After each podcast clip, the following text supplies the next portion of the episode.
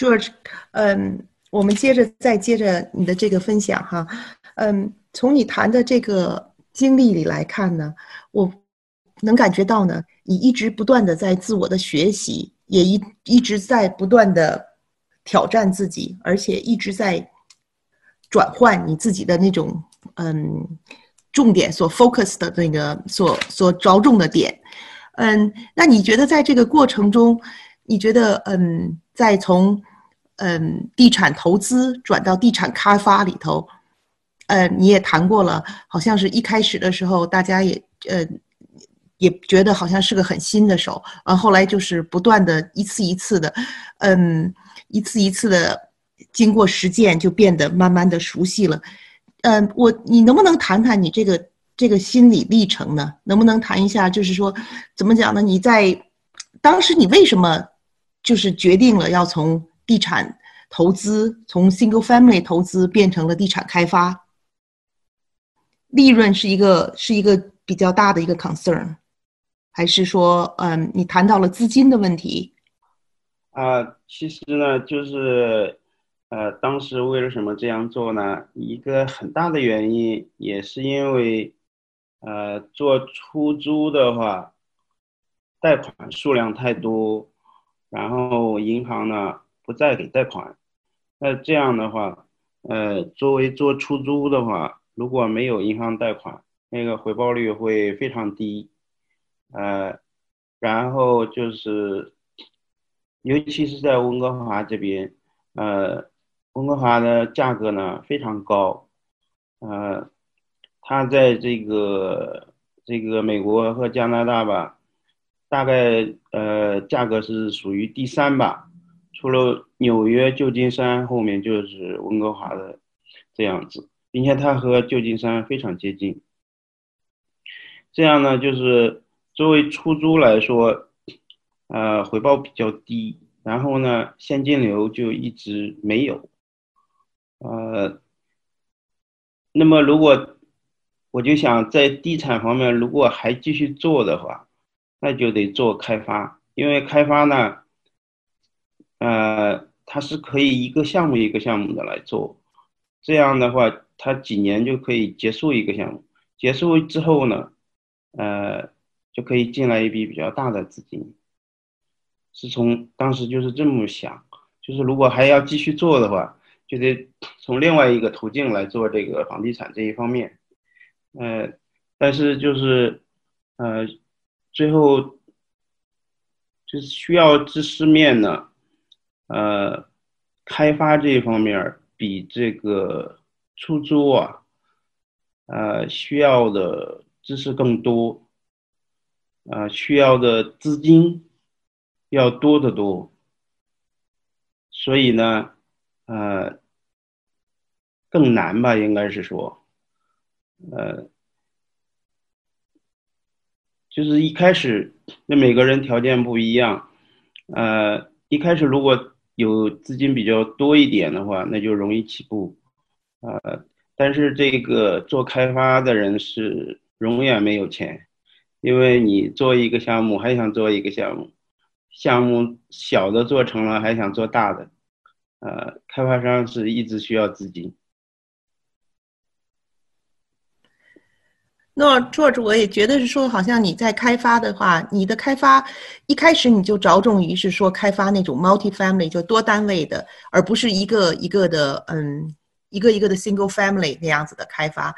你你这样子选择是有什么特别的目的吗？那这样子的话，如果 multi family 的话，就是多单位的话，一定会资金就要求更高了吧？呃，一开始开发呢，也是想呃做自己做这个独立房，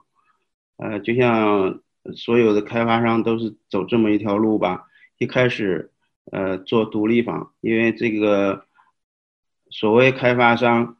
这个国内的人，国内呢一听开发商都特别大，但是在这个呃，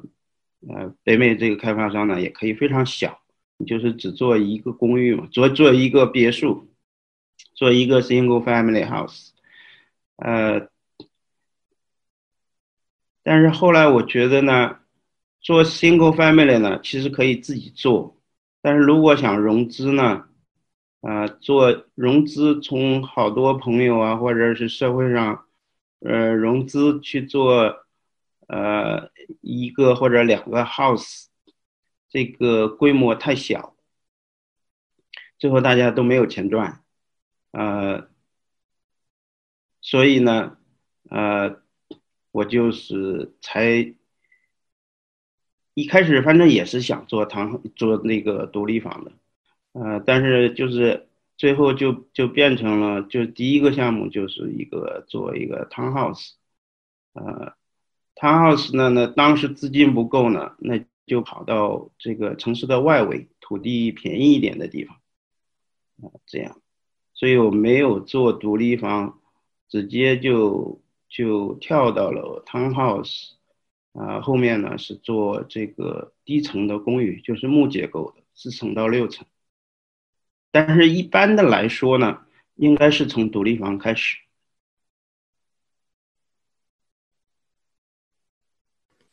那 George，你现在做这种嗯多公寓的开发的话，会不会叫你在这个嗯竞争上，还有在那个嗯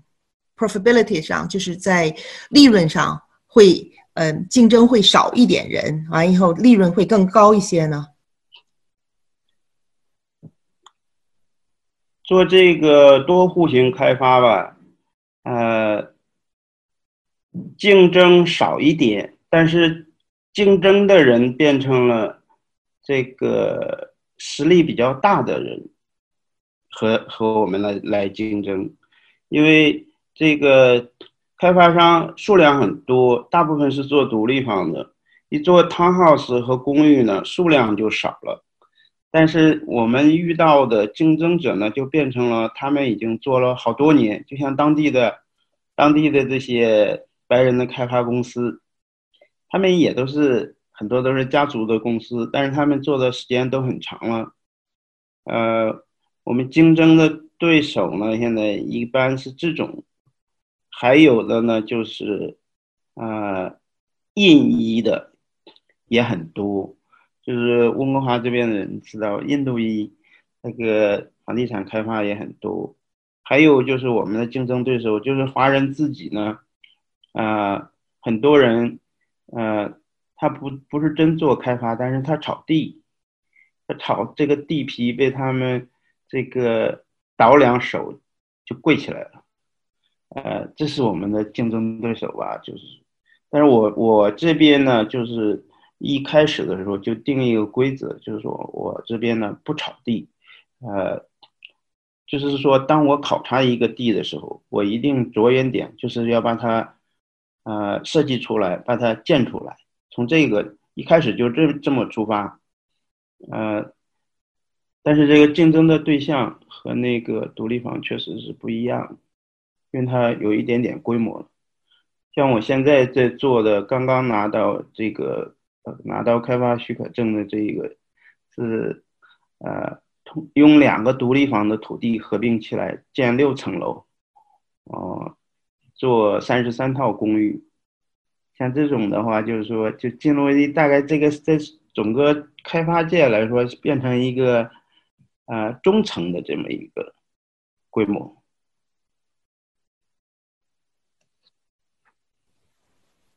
那 George，嗯，你。在对你自己，嗯，对你这个，嗯，开发这一方面，你有什么，嗯，除了现在目前进行的这些开发的话，你对未来有什么展望呢？呃，我们现在的发展呢，一个就是说，呃，融资做开发，然后呢，呃，做成这种销售的公寓卖楼花。还有一个方面呢，是想做这个出租的公寓，呃，因为我自己也是以前，呃，做这么多年出租嘛，呃，当时的呃理想呢，就是要做，呃，好多好多出租房，比方说最后一百套房、两百套房是这么一个理想，嗯，那现在呢，有一些。呃，社会上呢有一些政府这种资助，呃，出租房开发的这种方这种这个政策吧，我们想利用这个呢发展出租房。呃，出租房呢，那就是不销售，就呃开发了之后拿在自己手里。那这样呢，又又回到了这个出租这一方面哈。只是说我们不再去向社会上去买这个出租房，而是自己开发。自己开发呢，它有一个好处就是它的成本会比去社会上买低百分之二十到三十吧。这样呢。啊，自己开发的这个出租回报率比去社会上买要好很多，呃，这是一方面。另外一方面呢，最终呢，希望把这个这些出租房啊，打包打到一个呃一个信托里，呃，最后呢做一个 REIT，做一个 REIT 呢，这样的话，呃，去融资呢。把这个融资的任务呢，交给这种各种的这种销售股票的，或者是销去社会上融资的，呃，这种人，嗯，交给机构去融资。那我们就是把这个，因为现在融资的任务，呃，很重，花很多时间在融资上面，然后把这个融资的这个任务交给社会之后呢，我们主要精力就变成了，呃，经营项目。这样呢，可以更快的发展我们项目的规模。最后呢，还是最后这个 做开发可能是呃，又又会回到出租，但是就是说出租那方面发展呢，主要是靠自己开发来发展。所以好像是你这是要变成了一条龙，从开发、出租完，最后打成打包成为作为一个 REITs 完了进行再进行。把投投到社会里头进行融资，这样一个一个一个一个 cycle 一个 cycle 这样子，感觉上你是你你对你对你未来的一些展望吧？对，如果能做成 REITs 呢，就是我们会呃规模就比现在大很多，因为这个资金呢融资的呃规模会很大，然后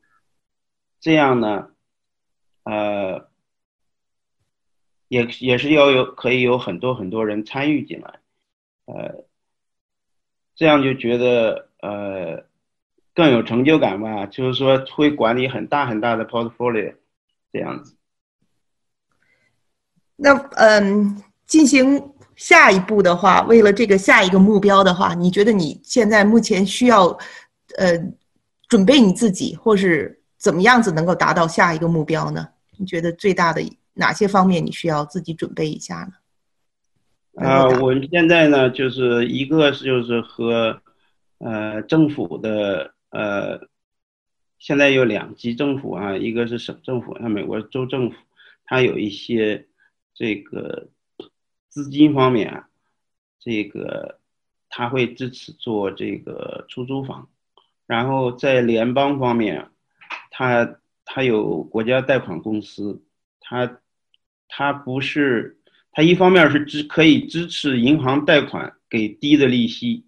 就是银行呢，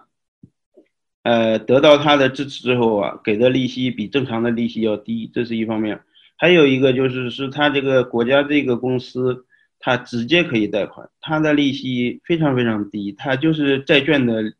这个利息，呃，对银行来说就是银行的那个成本。比方说现在，呃，我们去贷款，呃，百分之三，比方说哈，那银行的成本其实它是百分之一点八，呃，这个国家贷款公司它直接就贷你一点八，他自己不赚钱，他可以，但是他通过这个政策呢，扶持你做出租房，当然你做出出租房，它有一些限制条件哈，呃，那是另外一个方面，但是我们通过，呃。这一方面呢，我们可以啊更快的发展吧，这是一方面，就是从资金方面考虑。另外一方面就是做成 REITs 之后呢，啊有很多很多人可以帮我们融，而不是在只是依靠自己融资这方面的能力。那 George，你觉得是说，嗯，你要往这边发展的话，还是说，嗯，在？比较着重于在温哥华，还是有你会往呃美国这面也会往美国这面发展呢？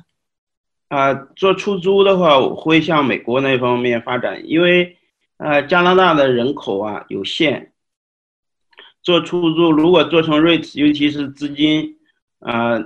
资金能容比较大的话，最终还是要去美国做出租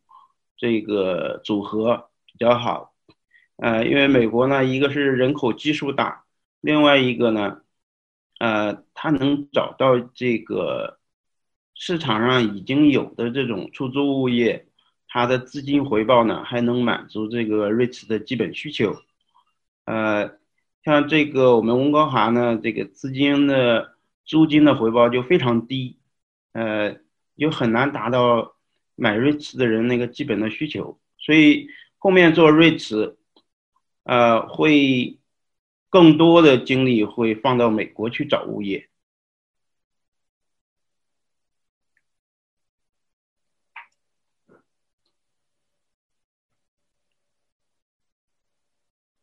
那我觉得，我觉得主要还是你不断的在嗯改变，好像不断的在往前，不断的在在寻找新的嗯新的投资点。或者新的机会吧，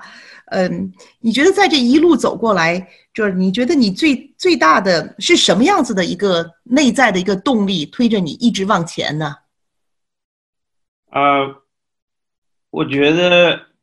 呃，我们很多听众也肯定的，大家都很多人，呃，做这个房地产的人都很多喜嗯喜欢折腾嘛，呃，就是要不停的折腾，呃，不停的突破你自己。呃，就是要不停的向前看吧，啊，这个这个在这个过程中呢，我觉得每转一个方向，呃，每转一个方向的时候，很重要的就是说拿一个实力来自己的小的实力来慢慢的，呃，亲身亲为取得经验，然后呢，再想着扩大规模。就像做投做出租房也一样，你自己呢，先买一套或者买几套出租房，这个一开始你一定要自己管理，你要把这个当房东的这个辛苦啊，呃，各种各样的问题，和租客的问题，和政府的问题，和银行的问题，呃，各种各样的事情吧，你要自己亲身经历，你要你要。呃，亲手把这个不好的租客啊赶出去一两次，有这个亲身体会，呃，你慢慢的在这个基础上，在后面再扩大规模，可以就自己不管了。你可以找一个呃物业的经理，呃，或者是找很多当地的物业经理，因为你的物业可能不在一个城市，让他们来管。那你你。自己的精力呢，就放在发展规模这一方面。发展规模这一方面，一个就是找资金，一个就是找银行贷款。但是第一个小的例子，一开始一定要亲力亲为，取得经验。呃，否则的话，你自己呃很难控制成本。呃，自己呢也没有一直这种呃深切的、深刻的这种心理体验。那就像我这个。做出租的时候也是一样，第一个房是买了一个四套房，第一次，呃，我管两年半，然后真是把房东能经历所有的最坏的情况都经历过了，啊，这个做做开发的时候呢，自己这一个第一个项目也一样，我用我自己的名字去立项，然后这样市政府有问题，首先找的是我，他不是去找设计师。所以我呢，整个的所有东西都是自己亲力亲为，呃，把这个过程呢理解了，呃，然后在这个基础上，你扩大规模，那就是比方说，我现在对我来说是一个瓶颈，就是一个资金的问题，那就是，但是呢，你前面这个整个过程那个技术方面啊，你已经你已经知道了，呃。我觉得这个非常重要。所以内在的动力是不断的往前往折腾，是一个内在的动力。那外在的就是不断的要积累经验。对对，呃，一开始就是转一个方向，是一个新的领域嘛，一定要呃规模小一点，因为一开始肯定要交学费的，那你就交的学费呢，呃小一点，规模小一点，你交的学费小一点，然后呢不要不要垮掉，呃。取得经验之后，再想扩大规模。那你觉得，嗯，还有一点，我就是非常的好奇，想问一下，就是你觉得你的这样子的商业的模式的话，嗯，你觉得，嗯，对一些出进这个地产业的可以复制吗？呃，可以复制。呃，我觉得现在的，呃，尤其是现在新进的人，比我们这个。呃，前面那个人的资金呢，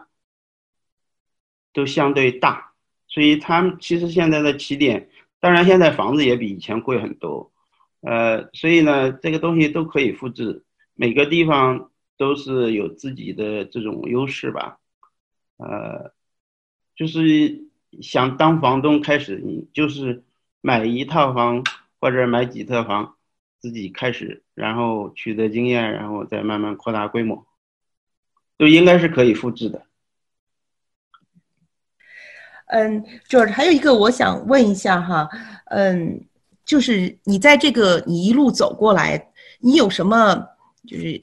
比较好的书啊，或是你觉得是可以推荐给我们刚刚新进这个地产投资这一行业的？呃。我觉得做出租来说，呃，会有好多书吧，各个地方图书馆。原来那个有一本书不叫《穷爸爸富爸爸》，很多人都看过哈。其实这个人的作者他自己没有做过，是他的老婆做。他实际上是总结他老婆做出租房的经验。呃，出租方面我觉得很多。呃，作为开发来说，我当时看了一本书，它这个书名呢叫做。呃，buy it by the acre，呃，sell it by foot，就是说，他说买的时候呢是按英亩来买，卖的时候呢是按英尺来卖。呃，他就是，呃，这个这本书呢，薄薄的一本书，他就是拿了一个地产开发的例子来写成的这本书。他就是买了四十个英亩的土地，在很偏远的一个小城市。然后他就把它分割，呃，一开始是融资，就是他的朋友这样一个人这样五，这个人五万，那个人两万五，他就这样凑了，呃，几十个人，这样买了这块地，然后呢，就就开始分割，在这个过程中，他遇到了无穷无无尽的问题，呃，就把它写成一本书，比方说吧。呃，这个因为四十个英亩啊，在小城市里面，这都是很很那个自然环境很好的地方啊，所以它这个各种动物都很多。它这其中有几棵树呢，它是一个老鹰的这个有有这个老鹰的鸟窝在上面。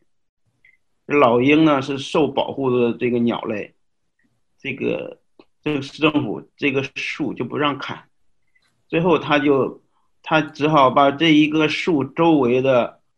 啊，两个鹦鹉这个树都不动，作为这个鸟类的栖息地。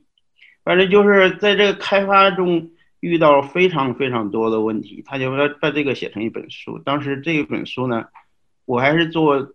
出租的时候读的这本书，但是这本书就引起了我这个做开发的兴趣。但是大家这个图书馆里面应该有各种各样的书。就是你再讲一下这个书的名字，嗯，它叫 Buy it by the acre, sell it by the foot。哦，by the acre, sell by OK, sell it by the foot OK。嗯，刚才你分享了挺多特别好的经验，那还对刚刚进地产的地产行业的投资的这些听众们，你还有什么一些忠告或是建议吗？呃，我觉得这个 现在的情况哈，和和以前很不一样。现在的因为很多人本身在别的行业就积累了好多资金，这个一个就是说，呃，有些人呢就是还有国内有开发的经验，呃，我觉得作为房东这方面呢，一个是自己买，还有一个呢大家可以合伙，呃，这样呢，呃，可以互相帮助，呃，有的人呢可以不做出租。直接进入开发也是可以，呃，然后呢，自己不想亲力亲为的呢，就是作为投资人加入也是可以，呃，我觉得现在跟原来还不是不是一样，因为现在中国整个整体实力强很多，呃，各个方面吧，就是说，呃，想进这个行业不想自己亲自动手的，就是作为投资人这样子。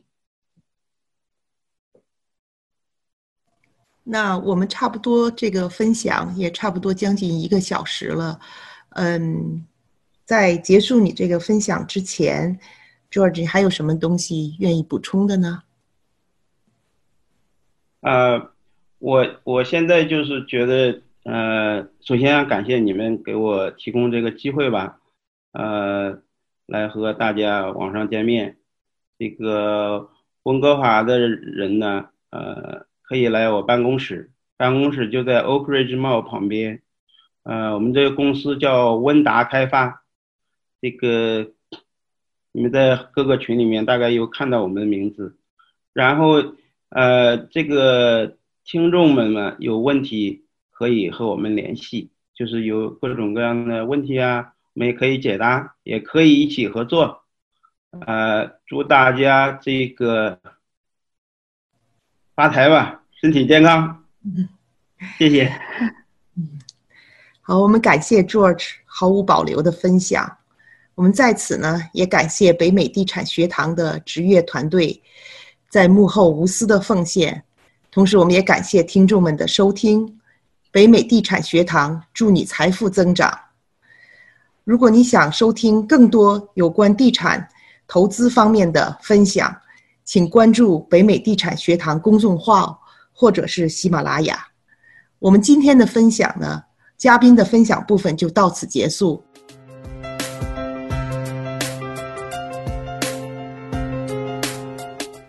感谢您的聆听。北美地产学堂在此声明：嘉宾发表的所有资料和言论仅代表个人观点，与学堂立场无关，不构成投资建议。请您基于自己的独立判断，自行决定是否投资。如果您希望每周及时聆听投资专家的分享，可以关注我们北美地产学堂的微信公众号，或者加微信号“北美地产一二三”，拼音 B E I M E I D I C H A N 一二三，他会带您进入北美地产学堂的微信群。北美地产学堂祝您财富增长。我是松梅，咱们下期再见。